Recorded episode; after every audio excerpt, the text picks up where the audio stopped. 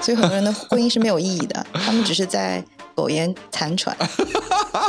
我遇到一个很奇怪的男生，他一上来就希望我花他的钱，哇，真是高手呢。不管是什么样的恋爱，嗯，先考虑自己，再去照顾别人。这期不会被他看到的， 我怎么知道你不要分享给他， ？OK，我发我朋友圈，然后艾特他。 垃圾。三二，大千世界变变变，灵光一现周周见。欢迎点赞、评论和订阅，感谢。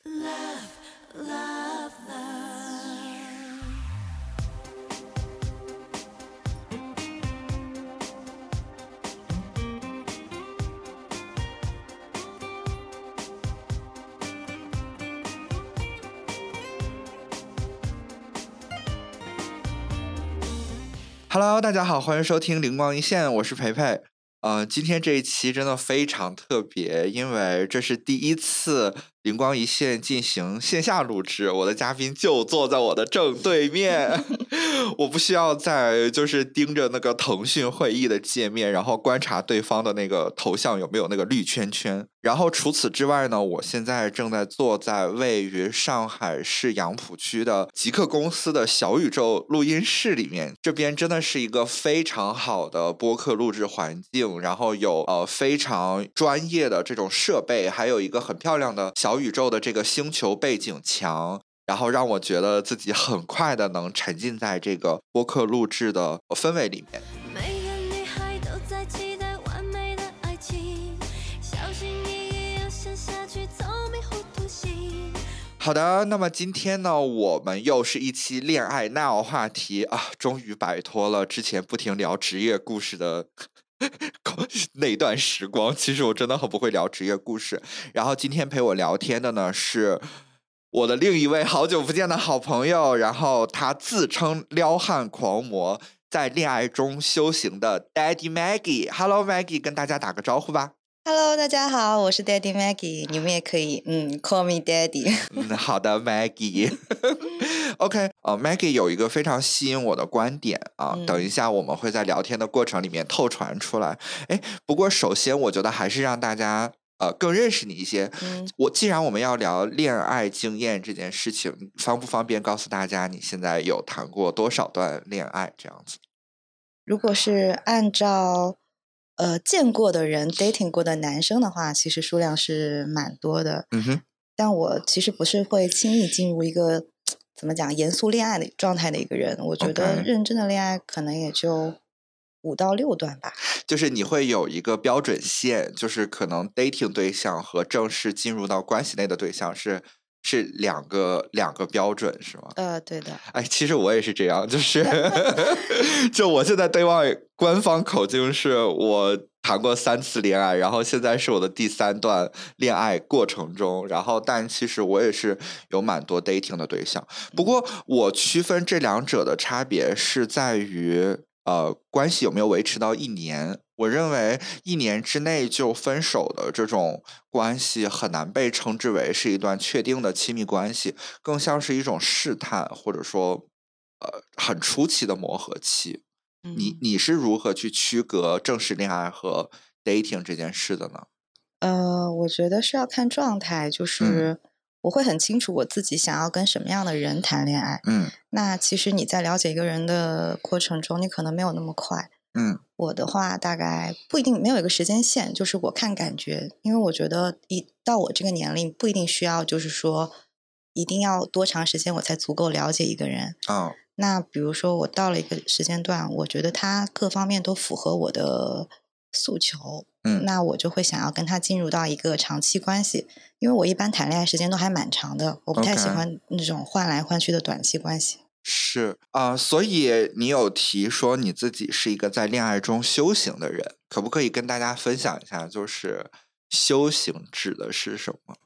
呃，我觉得“修行”这个词来形容恋爱太合适了。就是从从最开始，我小时候也是一个恋爱脑，然后到现在逐渐就是慢慢进步到会知道自己想要什么。我觉得就是恋爱的过程，就是从爱别人变到爱自己。嗯，很多人会觉得你谈恋爱可能是要找一个适合你的人，嗯，我觉得不是，我觉得谈恋爱是要找一个能让你自己更了解你自己的人。哦，对，我觉得所有的关系，所有的亲密关系也好，朋友什么也好，它都是在帮助你更好的了解你自己，成为更好的你。所以我会认为这是一场修行。所以修行实际指的是呃认识自己的一个过程认识和自我提升吧。啊。从最开始谈恋爱的时候，我跟很多的姐妹也是一样的，就是会非常非常的想要对对方好，嗯去想尽办法去讨好对方。嗯哼，那其实很多的付出不是单向的。那我在这个过程当中，由由于得不到反馈，其实，在这样的恋爱当中，我会时间久了会很痛苦。那 OK 当经历了大概一两段这样的关系之后吧，嗯，我发现这样的关系不健康，嗯就是不会让我想要长期进行下去。 OK，那后来我就会转变了我的一个恋爱模式，嗯，学习怎么去收放自己的这种情绪，把嗯一些不必要的一些行为把它去掉。啊、有没有具体的一个事件可以分享给大家呢？比如说，很多女生会需要男生什么一定情人节送花什么之嗯类的，然后女生自己也会为了去制造一些小浪漫去做一些行为，那这个东西并不一定是对方想要的，嗯，那也不一定是有利于你们感情发展的，因为都是一些形式主义的东西嘛。那 OK 到后面我可能会知道之后，就会非常直接的跟对方去聊，那对方是不是喜欢这件事情？如果嗯喜欢，我们可以以怎样的形式去做；不喜嗯欢的话，那我们可以不一定要随大流。 OK，嗯但是我理解，在亲密关系里面也好，或者说谈恋爱的过程里面也好，一些有仪式感的事情是会让人觉得愉悦且记忆深刻的。对，但这个嗯仪式感的前提是建立在两个人都想要这个仪式感，不然它就会变成一个家庭作业。诶，所以如果你们不在意一些所谓随大流的，呃，比如说情人节或者是我不知道纪念日之类的，那你们的仪式感会在什么时候发生呢？呃，就打个比方，用情人节来讲好了，因为嗯情人节会很忙，嗯，就是外面的商圈啊什么的都会很挤，那我可能会提前个几天设定一个我们的专属情人节。那这样子的话，我们我们就说我们是比别比别人先爱 到哦，这样的一个点，其实对方会更容易 get，而且可以省去很多的麻烦。你们的相处啊，你嗯们的一些庆祝方式啊，也会更多样。因为没有那么多人跟你们竞争，是吗？对，那玫就是瑰专属的自己的一个 moment。就玫瑰花也在那天不会很贵。对，又便宜，然后又浪漫，然后又开心又 chill，why not？ OK，那你们会，那就是过这样一个专属情人节的时候，你还会发会发朋友圈什么的吗？呃，我其实不太喜欢在朋友圈里面秀恩爱，哦，因为朋友圈是发给别人看的，自己是开不开心其实自己心里清楚。是，对，我不认为这是一个必须的，那这个也要看对方想不想。如果对方想，我不排斥；对方不嗯想，那我也无所谓。那你是从什么时候开始意识到说，在恋爱里面，比起关照对方，更需要关照自己的呢？呃，我其实之前在感情当中一一直处于一个比较独立的状态，我不太喜欢去花男生的钱，嗯因为我觉得两个人关系是平等的。哼，OK，那直到有一天，我遇到一个很奇怪的男生， 哦，他一上来就希望我花他的钱，哇，然后呢？然后对他也非常爱我，这是真的。然后我就想说，那我就试试这样的一段关系，嗯，他是不是适？合我？他是什么富二代吗之类的？没有，他是一个呃国企的高管。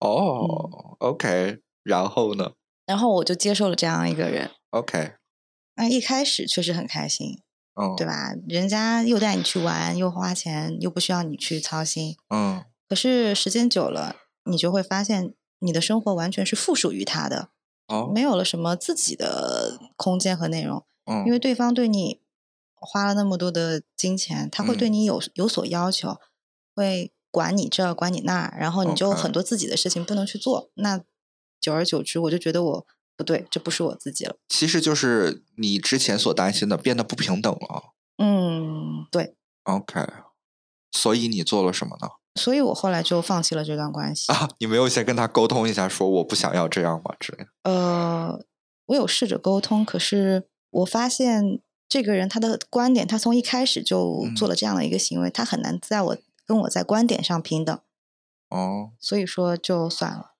啊，嗯那他后面还跟你讨钱了吗？之类的。当然没有，但我有碰到一个跟我讨钱的，那那是一个 PUA 的故事，那个就不 重要。但当然我没有给， 这怎么能给？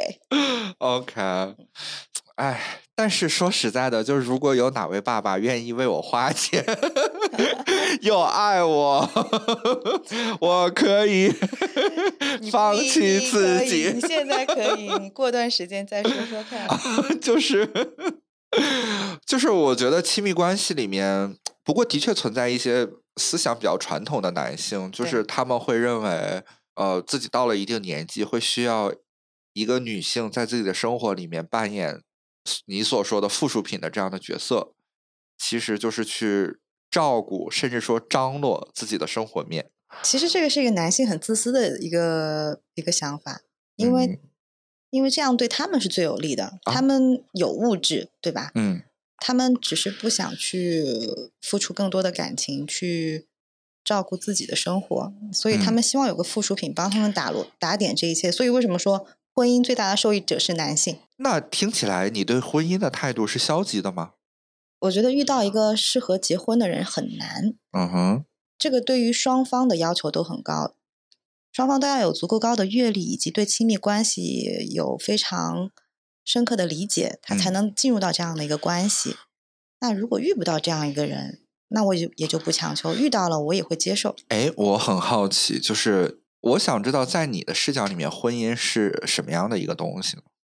呃，怎么讲？很多人的婚姻到最后都变成了鸡毛蒜皮，就是搭伙过日子。是那我觉得，如果是搭伙过日子的话，你不结婚也可以搭伙过日子。是啊，那为什么一定要结婚呢？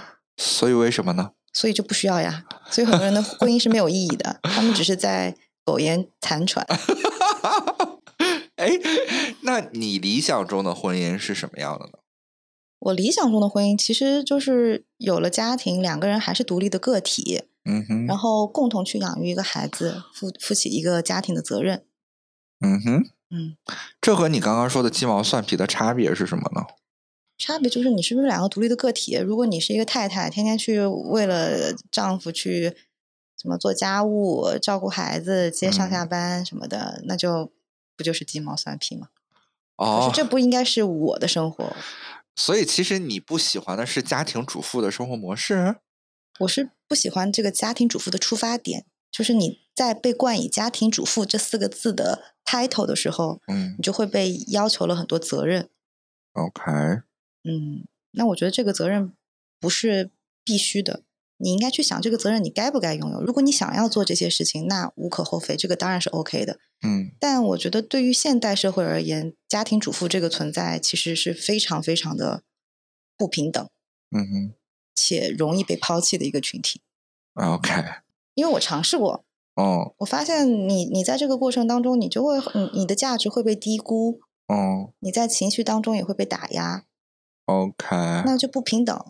嗯想回头想想，就是你过日子能花几个钱呢，对吧？嗯那你的大部分的时间精力都放在男人和如果有孩子的话，就是男人和小孩的身上，那你嗯自己的时间呢？恋爱百分百，其实在意你的心。跨越一零一，那是理想标的。我的眼神里不是透露着讯息，我的心 love love love。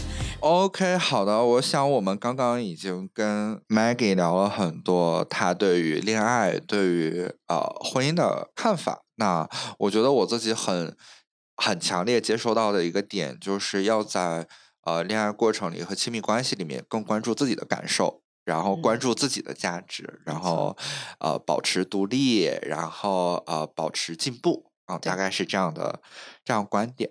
所以呢，我们今天还想再聊点实在的，就嗯是鉴于你是一个恋爱修行者，也是一个撩汉狂魔，我想对于具体怎么谈恋爱这件事情，和你要几个小 tips 嗯啊，恋爱小妙招分享给我的听友们。就是呃，我觉得我们可以把恋爱的整个环节拆开来。你觉得想谈好一段好的恋爱，你觉得第一步是要做什么？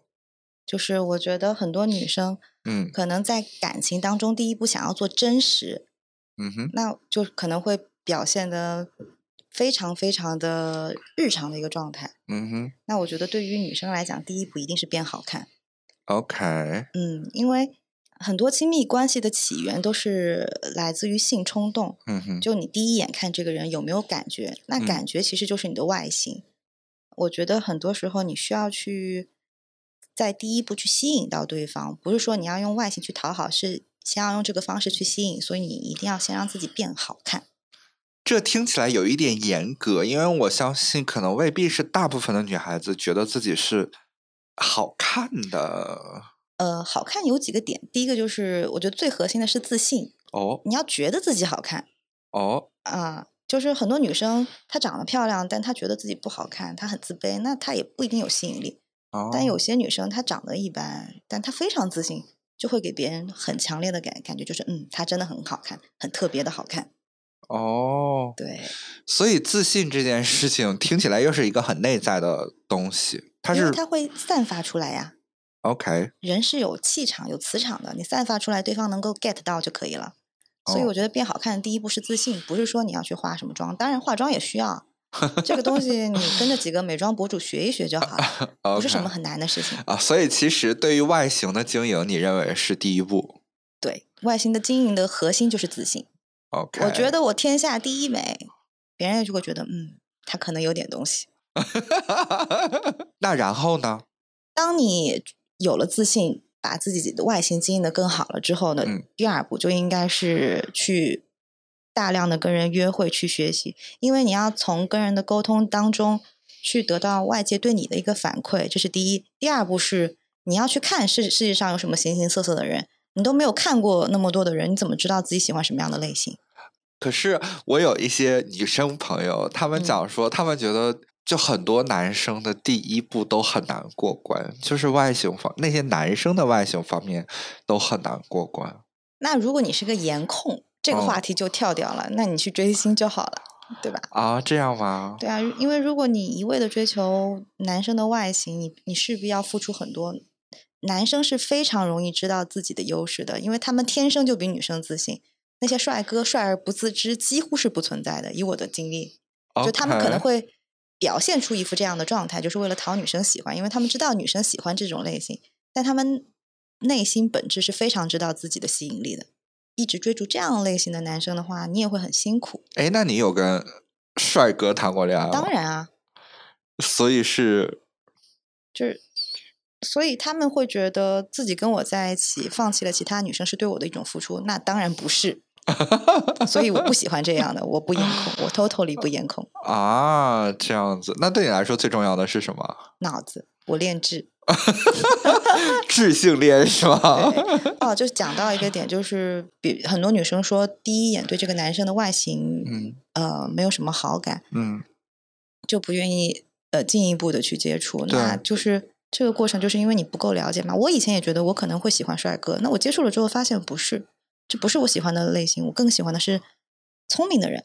那我就知道哦，我的方向变了，所以这个也是在我跟很多的男生接触过之后我才改变的。啊，OK，好，我们我们接着来说，就是上哪儿去找这些约会对象呢？我觉得社交软件是一个很好的渠道，就是大家可能对这个东西有很多的偏见和误解，嗯哼，我觉得这个东西它就本质上是一个工具，就看你怎么去用。对于不太擅长恋爱的女生，我是非常非常不建议去社交软件上轻易的去找男朋友。你应该把它当做一个学习软 件，对，就是如？何？因为你在上面可以很快速的匹配到很多的异性嘛。是对你跟一些异性简单的沟通两句之后，你可以直接出来见面。只是见面是吗？对，其实我不太会在呃软件上跟别人聊很多，我觉得面对面的交流才是真实的交流。哎，那你一般从软件上跟一个人 say hello 到跟他见面，一般会经历多久啊？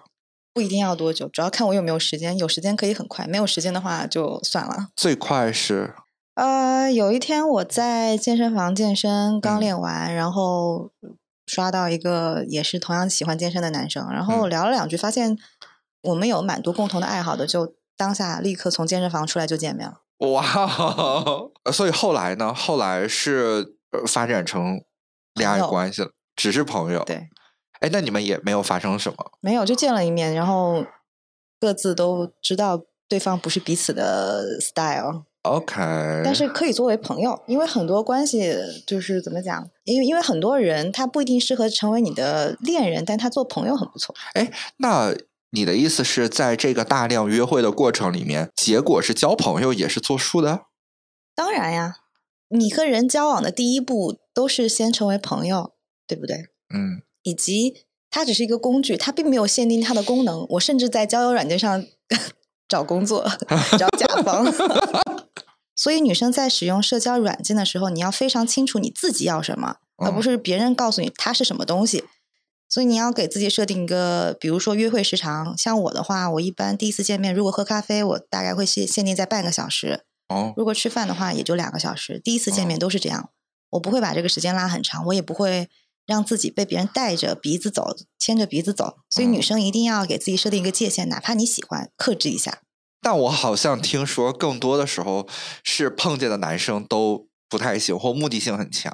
对啊，那你就找个理由走不就好了吗？你说啊，不好意思，我刚刚接到了领导电话，我要去加个班。哎，所以其实你认为在社交软件上是能找到男朋友的吗？能，但这个前提是建立在你知道你自己要什么，你知道怎么去判断这个人适不适合你。但拥有这个能力的前提是你要有足够多的学习， OK，不可能一个人没有谈过恋爱，上社交软件就能找到真爱，这个概率跟中彩票差不多吧？啊、所以你的意思是说，要先经历大量的约会，然后在这些社交软件的约会之后沉淀下来一个学习方法论。对的，就恋爱的道理大家都听很多，但嗯都学不会，为什么？因为没有实践。 OK，人教人是教不会的，事儿教人一遍就会。 OK，好的。然后呢？然后需要下一步是什么？对人有了一定的认知之后，你再去看自己要什么样的人就很快了，你就可以快速快速的筛选。筛选。是 OK，嗯，当你觉得自己有能力去在关系之当中保持自我的时候，你就可嗯以开始去考虑，呃，扩大自己的社交，通过各种各样的方式去接触到自己真正想要类型的人。 OK，比如说我，就是当我见了很多人之后，我就大概知道我自己喜欢什么样的类型。嗯什么？样的呢嗯、可能喜欢比较聪明的、事业心比较强的男生？OK，啊、但事业心强不一定聪明。啊嗯是的所以呢？所以我的话，我会可能会在很多工作场合嗯就是认认识到很多男性，如果是有我感兴趣的，我会留个心。哦，然后再就是我很喜欢运动，我也会嗯在很多运动场合去认识很多异性。当然，其实我也不排斥从社交软件上认识的那些异性。啊，但是其实相当于你有了一个更精确的去呃捕获你喜欢的类型的一些场所，比如你对说到的工作场合。哎，我就想到一件很好笑的事，就是如果你很喜欢这种奋斗型又聪明的，你是不是可以去听一些那种什么投资路演？ 啊，我做我工作就做这个的，可是哦你在这样的场 合，人家在上面演讲，你去跟人家搭讪不合适。啊，但是你会留意吧，就是记下来，就是记下来说，哦，这个产品的 CEO 啊、还可以， 然后但是怎么讲呢？这样的场合可这样的方式可能不太合适，因为有些男人你可能就很难接触到。比如说，我很喜欢尹烨，但我没有办法认识他。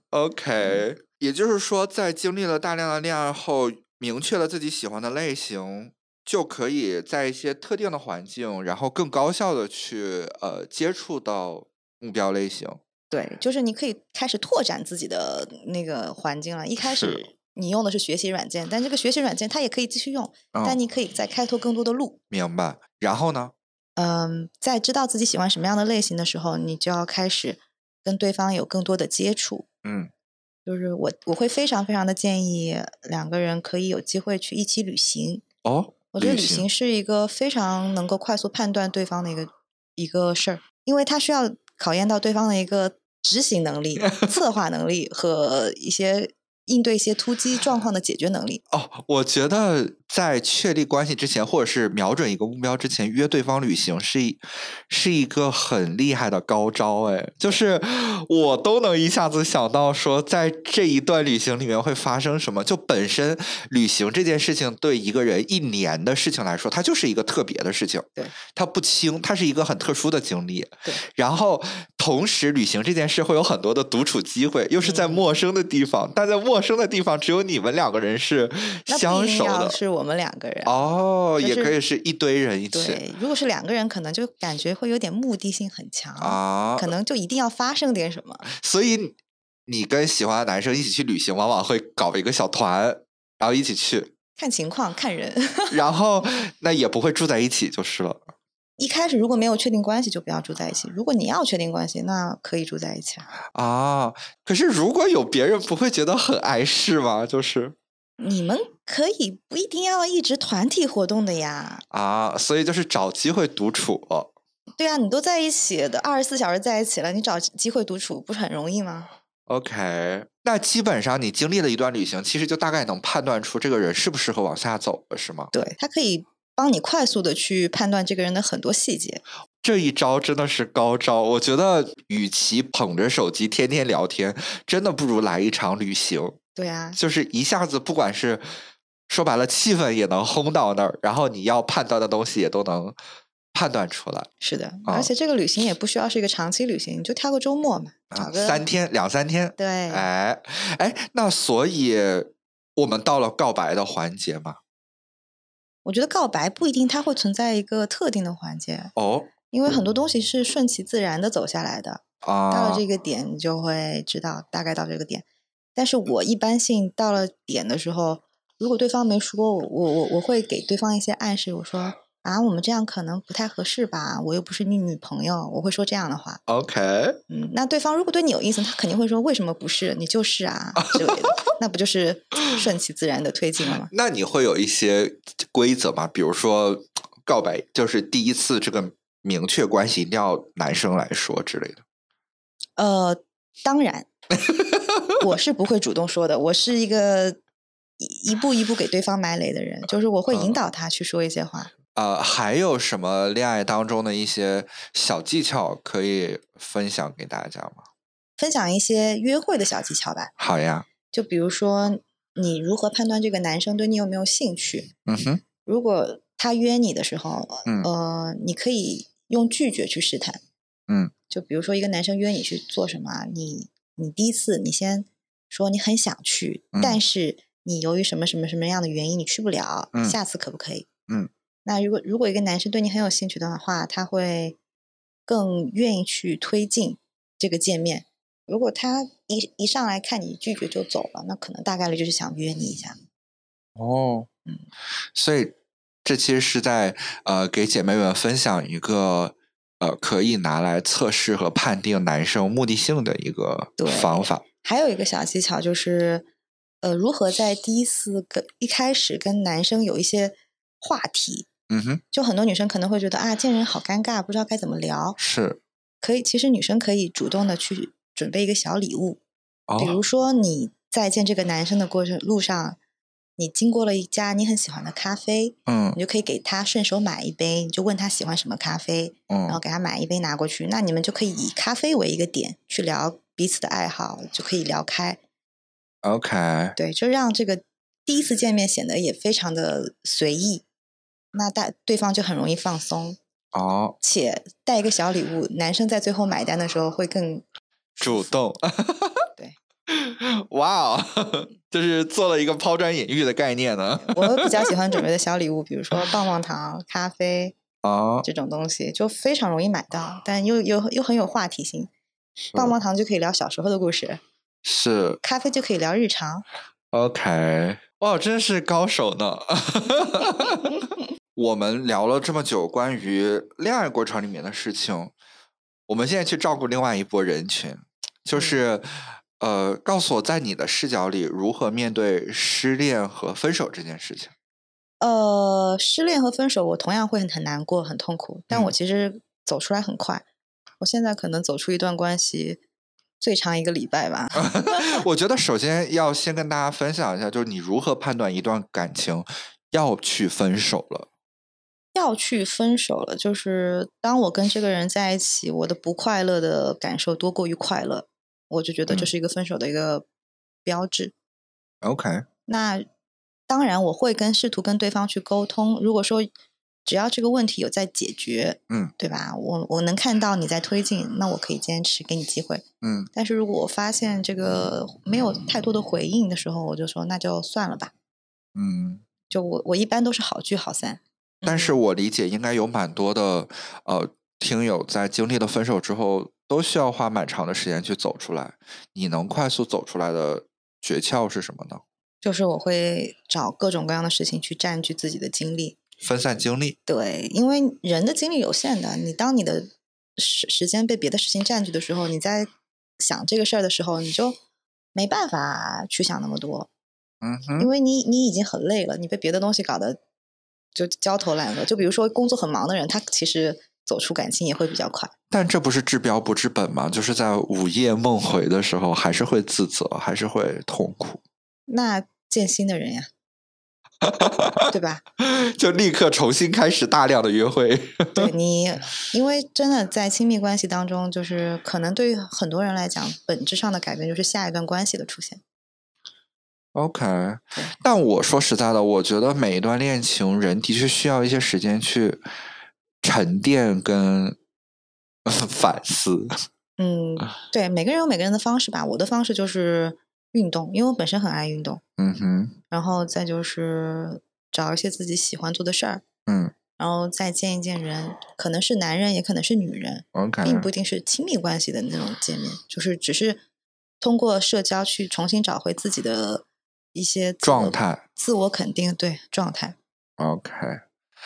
啊，我记得我失恋的时候，就是大概有半年的时间非常的抑郁，然后那段时间见人，我本来以为会让自己变得好受一些，结果没想到就见到的都是一些想牵着我的鼻子去自己房间的人，然后每次见完人，我就会更难过，我就会想说，就对方根本没有想听我说话，然后那你这个应该找的是姐妹，不是找男人啊呀。对，就是后来我就觉得就就不要找男人见面，就找姐妹见面。但是但是就是找了姐妹之后，姐妹们又在聊最近买了什么包， 然后又在聊八卦，然后又没有机会让我去倾诉。我觉得后来我是自己养了一只猫，嗯我才慢慢的从失恋的状态里面走出来，因为一只猫带给我的感受是，我觉得我的生活有了另外一个生命体，嗯然后我不能把我所有的精力放在我的呃抑郁情绪上，嗯我需要去照顾我的生活，照顾它，才能够呃让我们两个生命体都更好的去面对明天。对，对，所以可能我走出来就是靠猫。我们家现在一共四只猫，这是 哦失恋四次 吗？呃，嗯，其实也不是了，也没有严丝合缝。但是第一只猫可能是第一段恋情结束的时候买的，第二只猫是第二段恋情结束的时候买的， 然后三四只猫是我跟现任同居的时候买的。啊，嗯嗯很不错了。我觉 得小动物是真的很治愈。对，我觉得小动物真的很治愈。哎呀，这引发我很想做一期关于猫的话题。可以，可以。有一点暧昧，偷偷独自的开心，整个世界 love love love love love love love love。在节目的最后，呃，Maggie，你还有什么想要再次强调给大家或分享给大家的 tips 吗？呃，我觉得所有女生要记住一句话：嗯哼爱自己，你才能爱别人。 ，OK，每一个人被你吸引的时候，都是你本身的样子，而不是你爱他的样子。嗯所以说，不管是什么样的恋爱，嗯，先考虑自己，再去照顾别人。哎，这是好像是你某一任男朋友的 名言哎，呃，对啊，好， 这期不会被他看到吧？我怎么知道你不要分享给他， ？OK，我发我朋友圈， 然后艾特他。 垃圾。 Yeah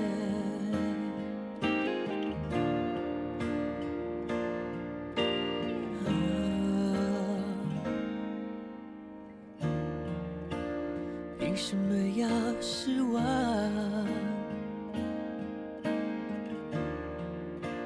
藏眼泪到心脏，往事不会说谎，别跟他为难。我们两人之间不需要这样。我想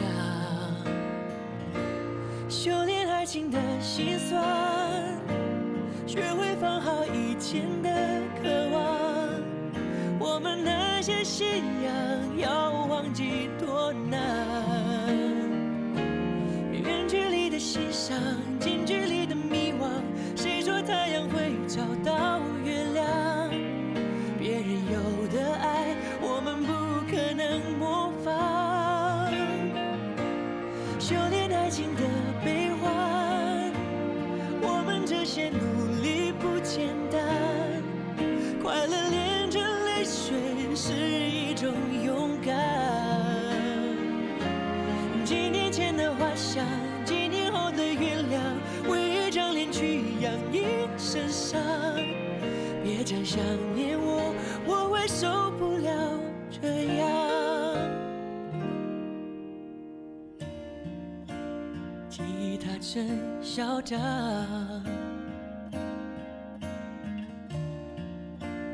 路灯把痛点亮。情人一起看过多少次月亮？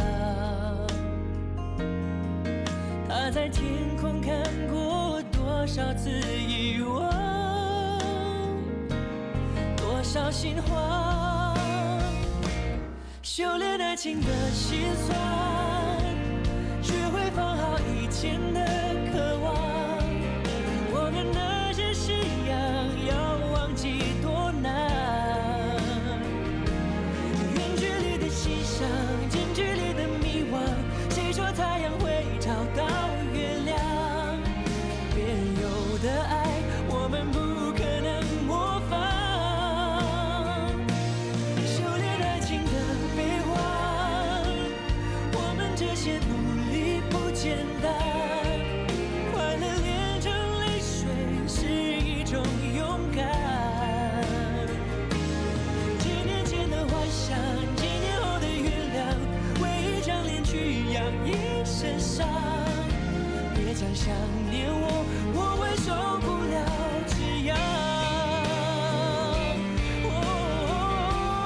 哦